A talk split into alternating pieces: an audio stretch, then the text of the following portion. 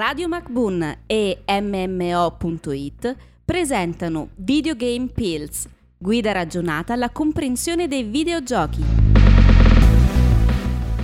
Adesso ti spiego i videogiochi in cooperativa. Bentornati a tutti in questa nostra serie di podcast dove smontiamo qualche preconcetto e parliamo un po' di videogiochi in senso generale. Io sono Damiano di MMO.it. Io sono Pierone di Radio MacBoon e oggi sempre a impersonare il mitico Stan, di cui noi sentiamo tanto la mancanza, di MMO.it. Ti manca tanto Stan. È che è lui è l'unico esperto, io faccio un po' il tappabuchi che è un po' il mio mestiere, ecco. Vabbè, nessun problema, tanto per parlare di questa categoria di videogiochi sei utile anche tu, ci Bene. mancherebbe.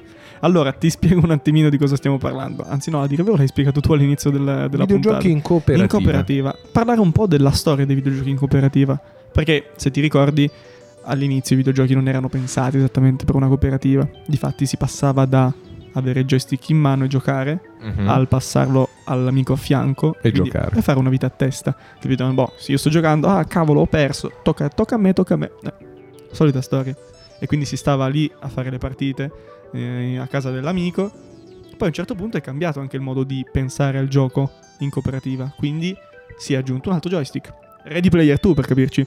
Ok. Quindi si è passati ad avere due joystick e da quello adesso invece non si è più nemmeno nella stessa stanza per giocare a questi giochi in cooperativa. Quindi gli MMO sono un chiaro esempio di giochi in cooperativa ma senza essere fisicamente in zona. Sì, sì, no, assolutamente, sono un esempio, ma gli MMO sono proprio su, una, su grande scala, sono proprio massivi. Invece se parliamo di proprio videogiochi in cooperativa, online, tipo? pensiamo a Way Out. A Way Out. A Way Out, che Bello. è un ottimo gioco in cooperativa. Uh, Wolfenstein Youngblood, che è uscito luglio 2019. Luglio 2019. luglio 2019.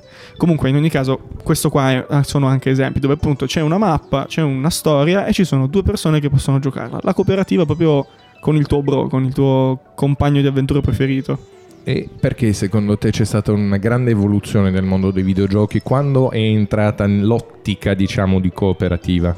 Ma a dire il vero credo fin da subito, ehm, nel momento in cui appunto si faceva una vita a testa, già si stava pensando al fatto che il videogioco giocato in due, permettendo di cooperare, potesse essere particolarmente ingegnoso, comunque sia a livello di mercato che a livello proprio di, di, di ludicità che potesse essere comunque ingegnoso per evitare di alienare troppo anche la persona. Perché poi se tu sei sempre attaccato da solo a giocare sta roba...